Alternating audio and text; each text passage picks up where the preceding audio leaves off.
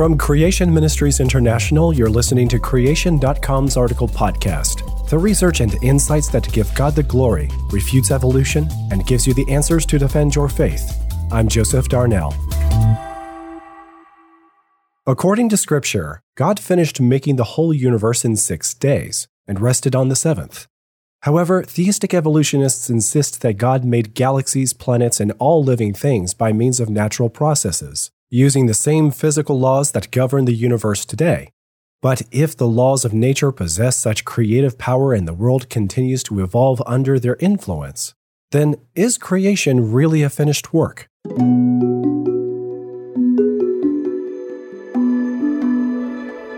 Many theistic evolutionists openly declare that it is not.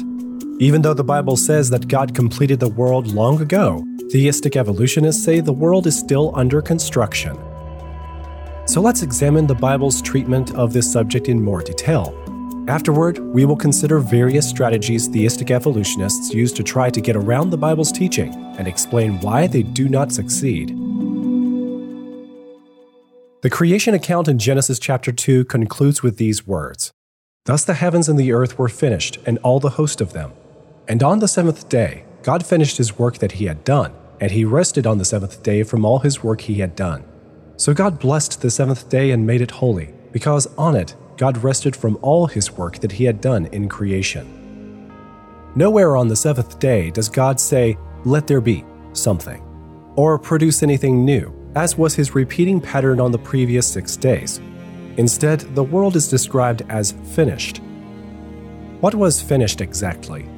The ancient Hebrews did not have a word for universe, so they combined two opposites to express the concept of totality. They viewed the heavens and the earth as two realms that comprise the whole of creation.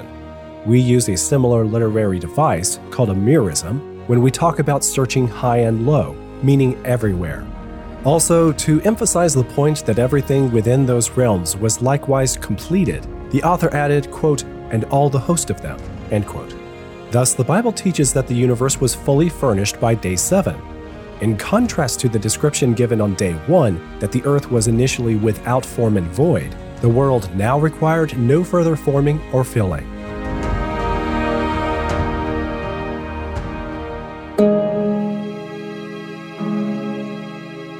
The text also says that God rested on the seventh day, which helps to confirm that his creative work had ended. While the biblical conception of God's rest includes more than just the notion that he stopped creating, cessation is an indispensable aspect of the meaning. The Hebrew verb for rest, used twice in Genesis two verses two and three, primarily means to cease. Another verb used to describe God's rest in Exodus twenty means to settle, as into a stable or secure position. So in context, both terms indicate that God stopped the work he had been doing and transitioned to a time when he no longer performed this kind of work. To be sure, neither Hebrew term for rest implies the absence of all activity.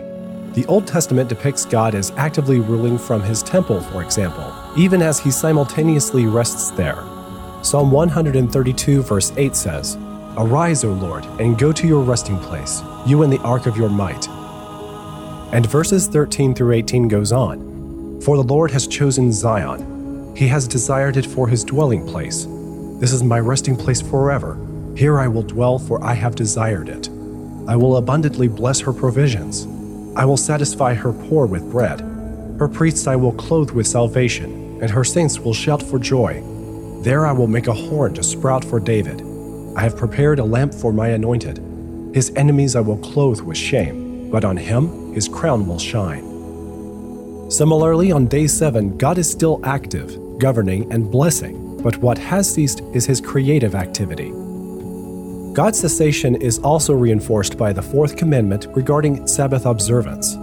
The Israelites under the Mosaic Law were instructed to imitate the pattern that God established during Creation Week.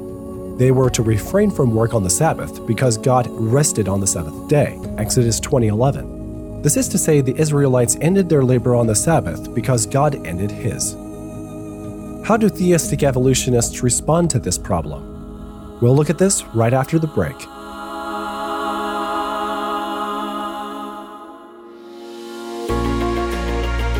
People want to understand where we all came from, So the scientific community, religions, and academia have each rose to the challenge to give answer to why we're all here.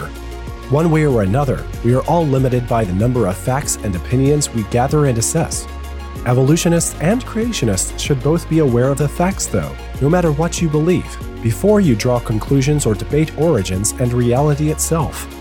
If you want answers to evolution's most perplexing claims, you'll want to get a copy of the Creation Answers book. I'm pleased to tell you that it's available in paperback, ebook, and audiobook form. The Creation Answers book provides biblical answers to over sixty important questions that everyone should be informed on, like what about carbon fourteen dating? How did all the animals fit on the ark? Where are all the human fossils? How did bad things come about? Not only does the book answer your questions, but it will equip you to effectively respond to those that resist the gospel due to the theory of evolution. The Creation Answers book is a must-have for anyone's library, so get an audiobook, ebook, or softcover copy at creation dot com slash store.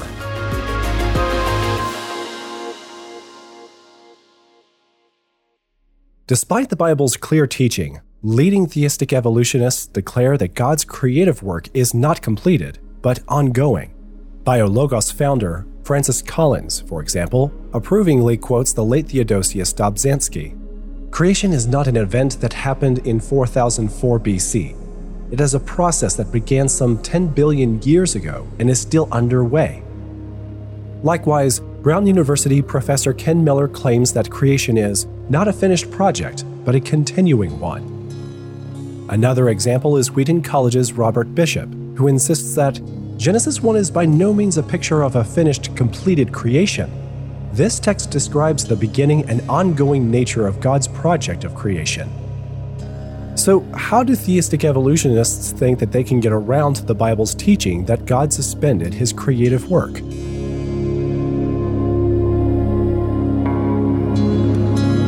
One strategy is to blur the line between creation and providence. Theistic evolutionists have noted that the Bible refers to God as the creator of things that originated through natural providence long after Creation Week. For example, God creates every new generation of people. Psalm one oh two verse eighteen says, "Let this be recorded for a generation to come, so that a people yet to be created may praise the Lord." There's also new generations of animals in Psalm one oh four verse thirty. "When you send forth your spirit, they are created. You renew the face of the ground." And God even creates wind. Read Amos four thirteen. "For behold, he who forms the mountains and creates the wind, and declares to man what is his thought, who makes the morning darkness, and treads on the heights of the earth. The Lord, the God of hosts, is his name." It is certainly true that the creation language can be applied to things that come into existence by natural means, since God set up the laws of nature which govern their production. However, God's initial acts of creation over six days must be understood in a different supernatural sense. Otherwise, if the distinction between the original creative activity and ordinary providence were eliminated altogether, the Bible would contradict itself by claiming that creation is both completed and ongoing. Therefore, this strategy cannot ultimately solve the problem for the theistic evolutionist.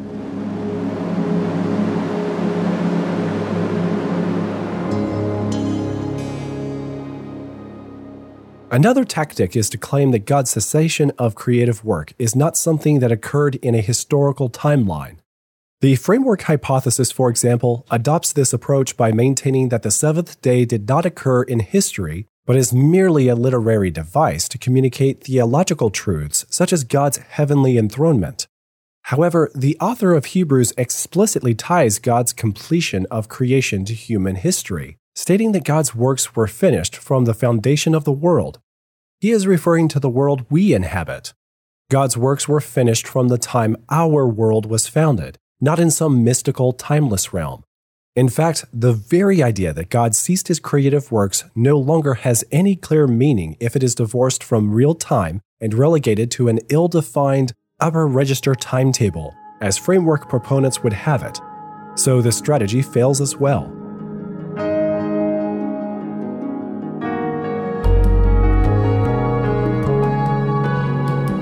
A third approach is to claim that Genesis is not describing the origin of the physical universe at all.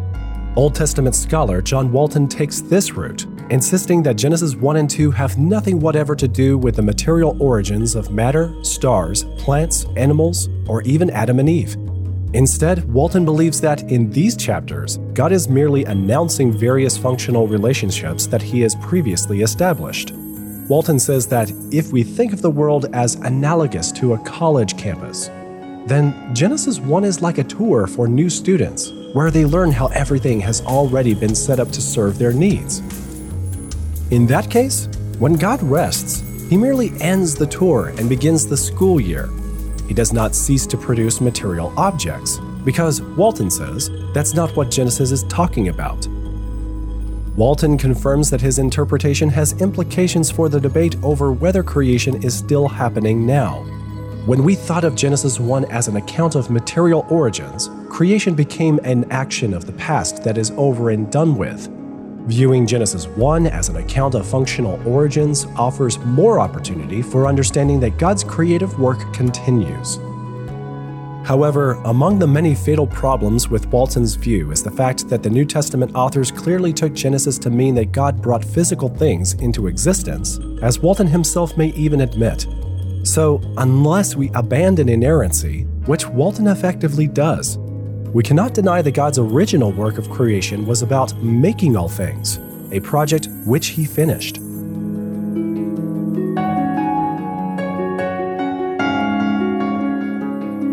Theistic evolutionists are faced with a dilemma.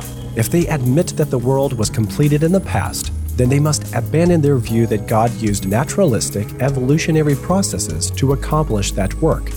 But if they continue to insist that creation is an unfinished work in progress, they cannot be faithful to Scripture. So, which should it be? If theistic evolutionists recognize that God has spoken authoritatively in His Word, then let them believe God when He tells us that His works were finished from the foundation of the world.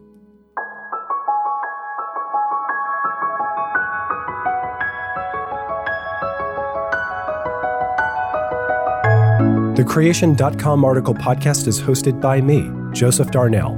You'll find lots of interesting related content in the links and show notes. This episode's article was written by Keaton Halley. Be sure to listen to our other show, Creation dot com Talk. Visit our events page to find a creationist giving a presentation in your local area. If you'd like to help us, become a monthly supporter at creation dot com slash donate. If you want the latest noteworthy research and news, subscribe to Creation Magazine.